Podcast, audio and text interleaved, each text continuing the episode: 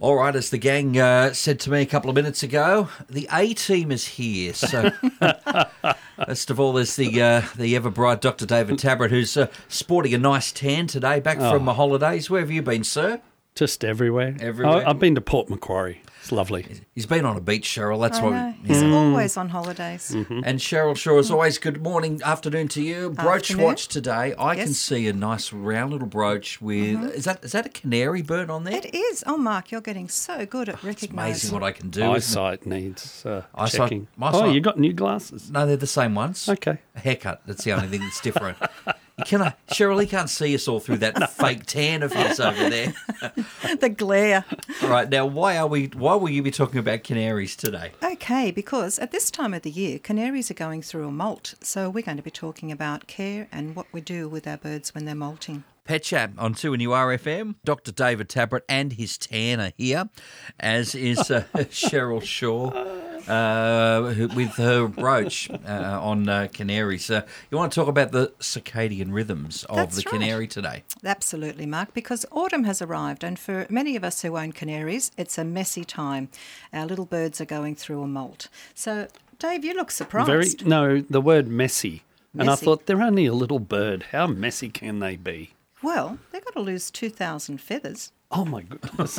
okay. That's a lot of feathers I'll and get a my lot of pillowcase ready. Yeah, Glad we, glad we got that sorted out. yeah, right? yeah. Dave was quite shocked. You know, they they lose it at this time of the year. They go through a really major molt, so Mm. they lose every feather that they've got, and this is a really taxing time for the canary because they need a lot of energy to reproduce their new feathers and to shed the feathers that they have. So we've got to take into consideration some of the care that we need to do if we're keeping birds.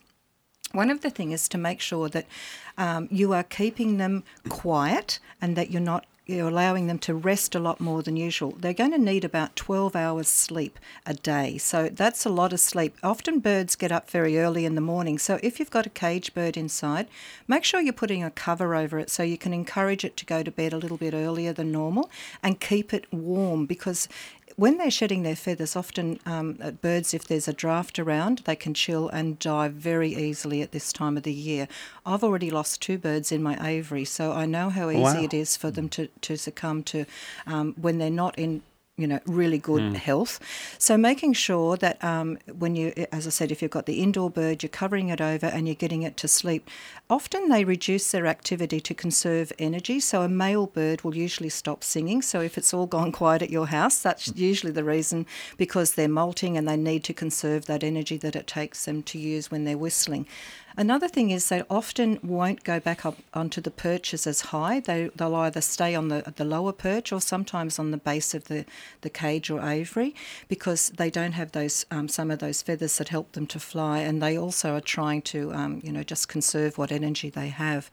So another problem is that um, we often don't have their diet right. So making sure that their diet is being really looked after during this stressful period for them. So you know, getting things like your thistles, your poa, um, your dandelions, any extra greens that you can get, some chilies because they've obviously got the vitamin A and C. These are going to really help to keep their um, you know immune system up. up up really high um, because we want to make sure that their systems are being really looked after.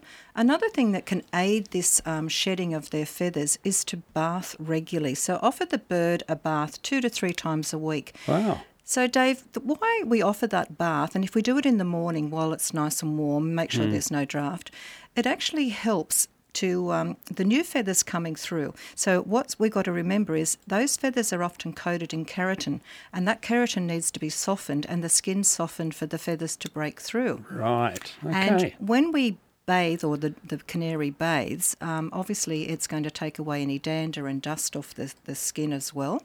But it's going to make the bird preen itself a bit more, and that's going to help those feathers to come through. Because, you know, 2,000 feathers is a lot of feathers to be a lot of work. a lot of work, a lot of work for that poor little bird.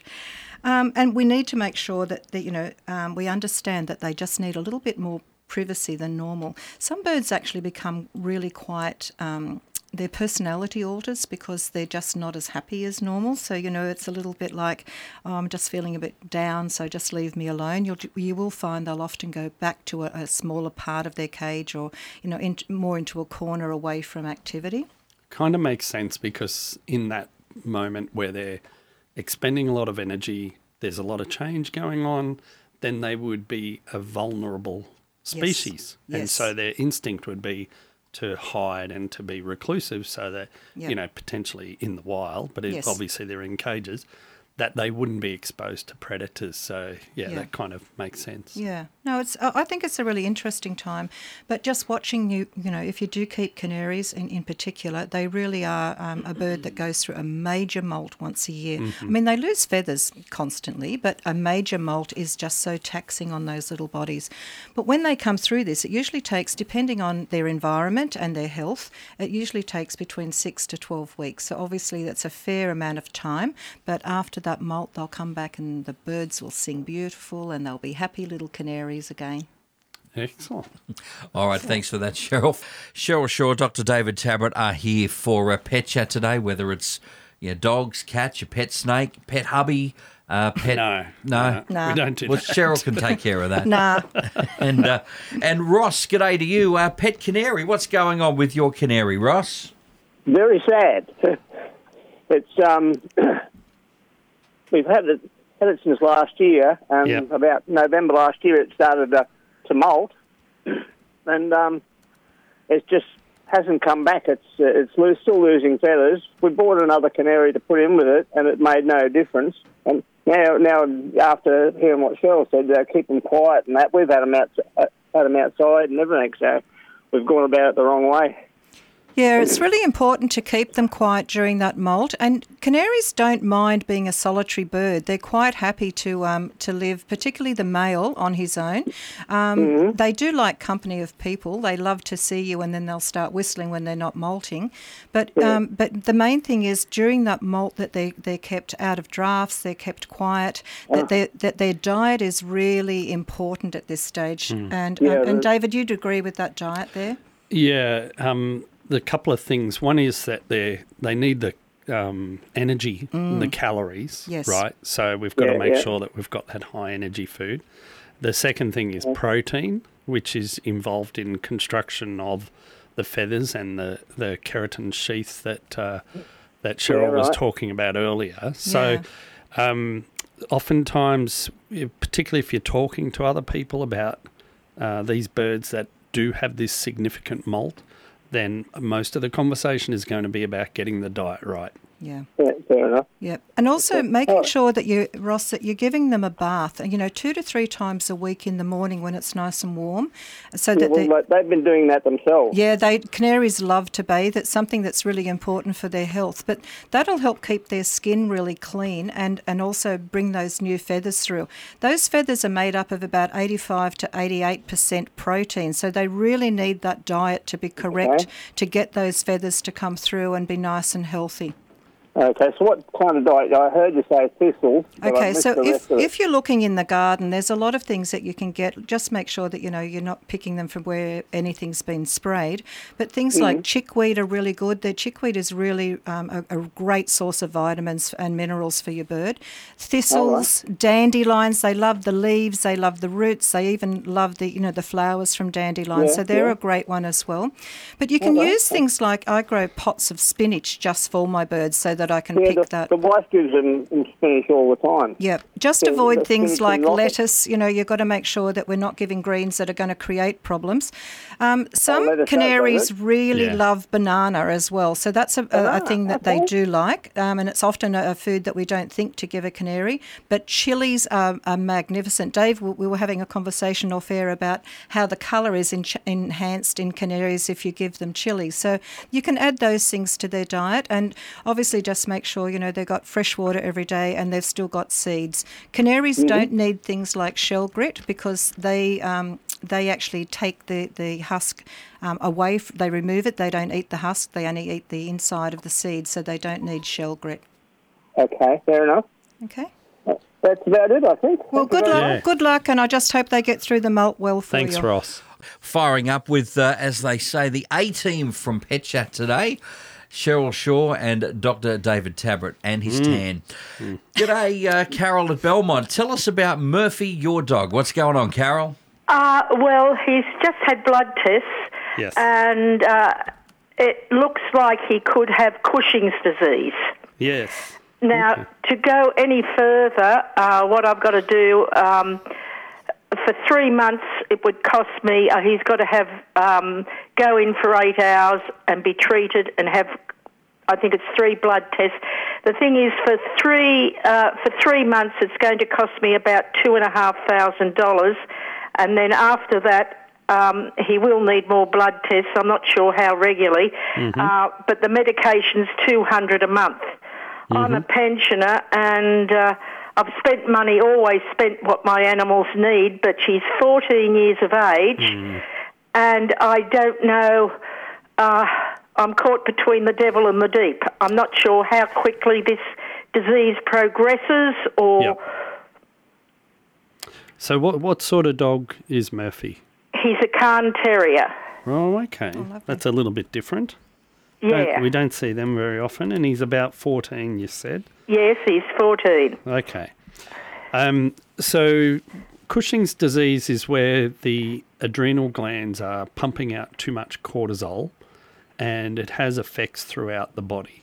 Yeah. Um, now, with regard to the uh, first of all the blood tests, there's it sounds like what you've had done is some initial blood tests that have shown that there's possibly Mm. yeah possibly some liver changes that relate to the excess cortisol would be the the thing that would be most suspicious. Yes, apparently two out of uh, two things showed normal. I know one was cholesterol, and I've forgotten what the other one was. Probably But Bill- then Billy there was- Rubin. Yeah. Then there was one that was uh, elevated. Yes. So the this next set of blood tests are the ones that actually diagnose the disease. Um, Yes. Because there's a lot of reasons why uh, cortisol can go up, and we use those blood tests, which are done over the course of one day. One day, as you said, it's an eight-hour test. We use that to tell us um, where the actual problem is with the production of cortisol. So that's very helpful then to determine both um, further treatment and also, um, you know, the prognosis. Like, as you mentioned, he's 14 and what's going to happen. Unfortunately, once it's diagnosed, once it's there, it's not going to go away on its own. No, I Um, was wondering if it's a slow progressive disease or. Uh, you know, at 14, I'm presuming that if he lives to 15 or, or Hmm. 16, he's doing well. Yeah, I'm not uh, not up to speed on the general life expectancy for Cairn terriers, but always the little dogs seem to live longer, of course. Yeah. Um, is it progressive? It, the effects of it are progressive. So the actual disease itself, the excess cortisol, just keeps keeps pumping out regardless, and that probably doesn't progress. But it's the effects of the cortisol that's building up in the body. That Yeah. It produces changes in things like the liver. Um, it increases uh, the risk of blood clots. It increases um, the risk of kidney disease. It causes uh, increase in um, di- uh, appetite, increase in water intake, urine output. It changes the skin, changes joints, increases the risk of diabetes, all of those sort of things. All So, those things, yeah. yeah, and it's really hard to say for any one particular dog how quickly that will progress unless Yes. you kind of, you know, wait and see for that. Generally, it's it's good to get them treated, um, and there are probably a couple of different treatments. There is a cheaper treatment, however, it has more risk of side effects. Yeah. So it might be worth discussing that with the vet, given the circumstances. But Yeah. the risk of side effects could actually make things a bit more troublesome. Yeah. Um, and if I go back a long time, for a lot of time, people used to say, well, you know, it causes these things like weight gain and uh, urine output and things like that, and a bit of hair coat.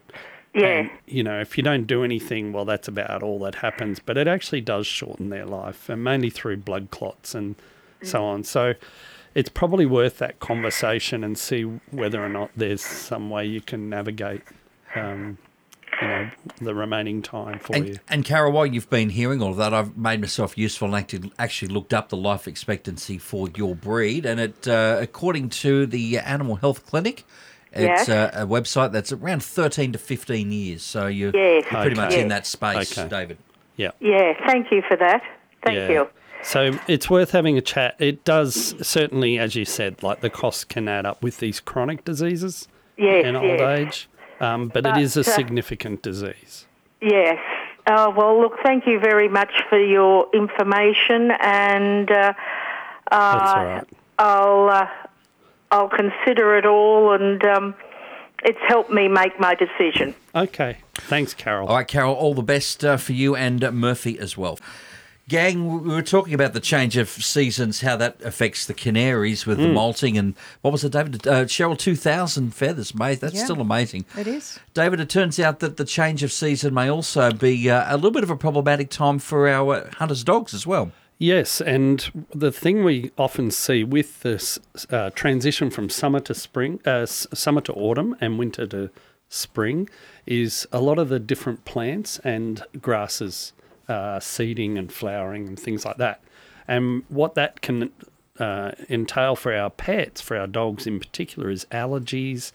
And the area I wanted to concentrate on was about uh, external ear disease or otitis externa.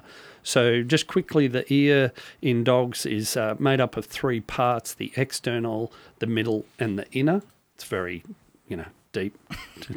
The, the, Deep the- inside the ear the there. technic- te- Well, they're the yes. technical terms, Cheryl, you wouldn't understand. External, middle, and inner. And the area where we often see the, the first signs of the allergic skin disease in the ears is in the external part, because that's the bit that's lined by skin and it's also got access to the outside. And so we know that a lot of certain, well, breeds, a lot of breeds, um, and in particular the smaller fluffy dogs, um, particularly if they've got hair down the ear canal, which decreases ventilation and makes it very difficult for the ear to stay dry. Moisture builds up, and that allows things like yeast to build up in the ear, and then subsequently, uh, bacteria can often follow. But it'd be surprising how often we'll just find a yeast infection without any bacteria. Now, that's a scenario that we see pretty frequently. And it doesn't really, it's not a case of the dog's gone for a swim or something like that. Although that can often increase the risk, obviously, because again, if there's no ventilation, there's no way for that moisture to get out of there. So, the change of season, we're seeing these grasses come along and uh, pollens, as I said, and a lot of dogs are very susceptible to that. So, they might flare up with problems on their feet or elsewhere on their body. But if your dog is, say, susceptible in spring, um, just al- always pay attention to the ears because sometimes even if their feet are okay and the rest of them are okay, but maybe the ears uh, the area that are going to show up first. And obviously they can be shaking their head, scratching at their ears, um, painful when you touch them around the head. That's the other thing we really notice. Um, now, a lot, of, a lot of people ask the question, well, does that mean I should be cleaning my dog's ears all the time, you know, as a regular thing? Generally, no, but there are probably some exceptions to that. I mean, if your dog has a history of ear disease, then it's um, under veterinary supervision.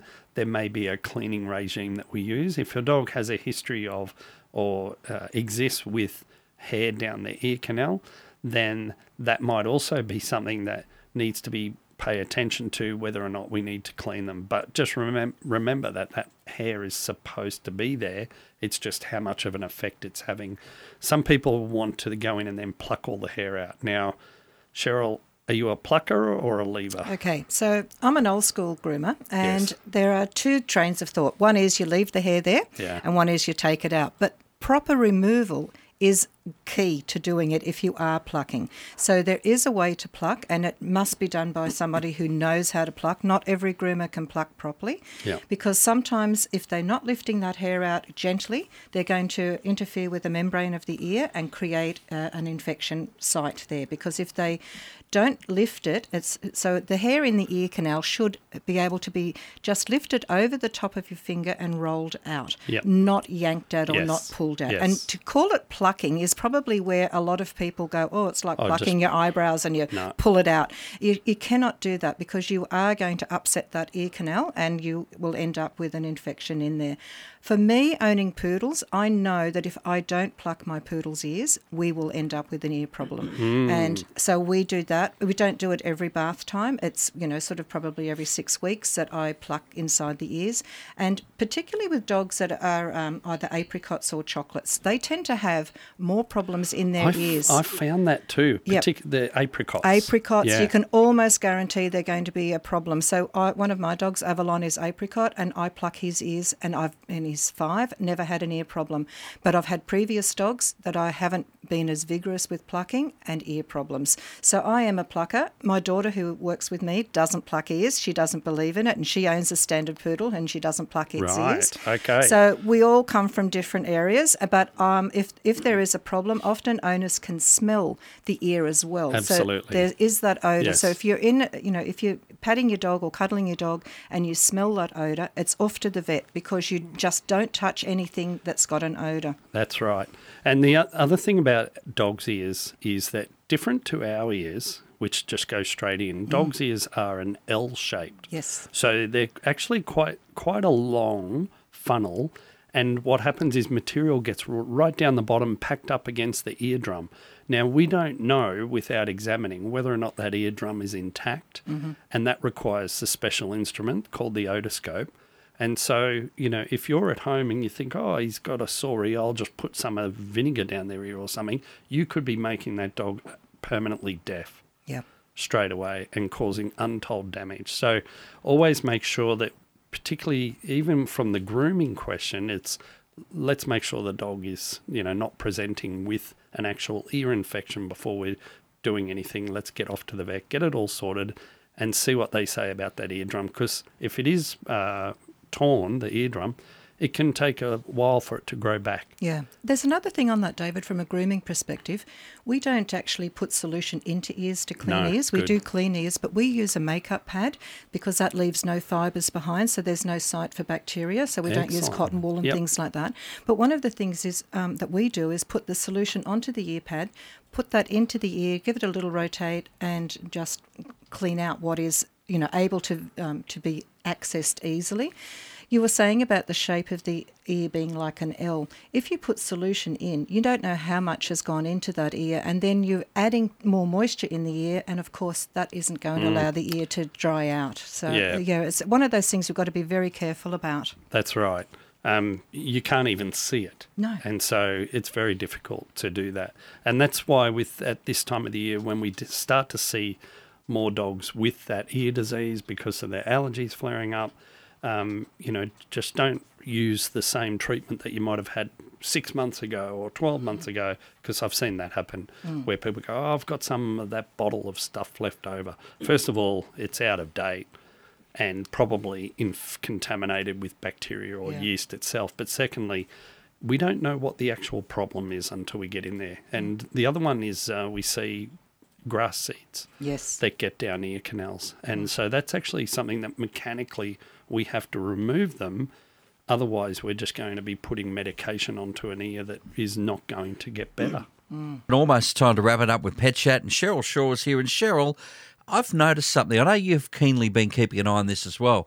I think Dr. David's tan has just receded a little since he's been in this afternoon. It's fading. It's fading away. Fading. I need to get outside. Another out. holiday. Well, it's nice. Well, Another holiday. yeah, tick back up to the north coast he is.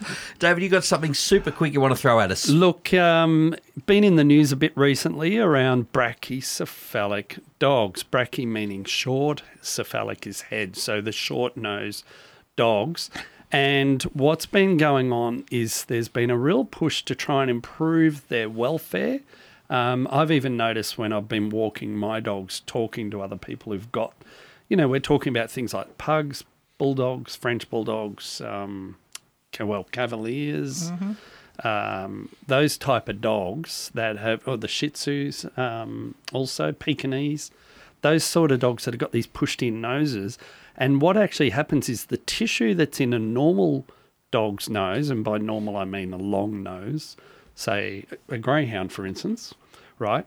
they, these short nosed dogs have actually got the same amount of tissue in their airway, in their nose. It's just all crammed in. And so, what that does is it creates uh, a difference in pressure to try and breathe, and then that leads to lower airway problems, and they're susceptible to choking and um, you know food and water going down the wrong way, things like that. Surgery, a lot of people dive into that, but obviously that can be expensive. It's problematic. There's recoveries and so on. So we're starting to shift the conversation towards prevention. And prevention is about trying to breed dogs that have a better, what we call phenotype, which means what they look like after they're born.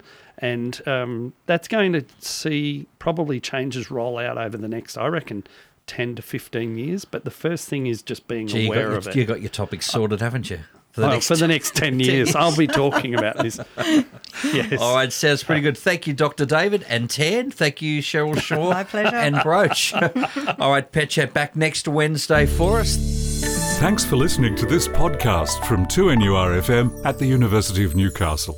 Topics range from gardening to health, well-being, pet care and travel. You'll find them all at 2NURFM.com.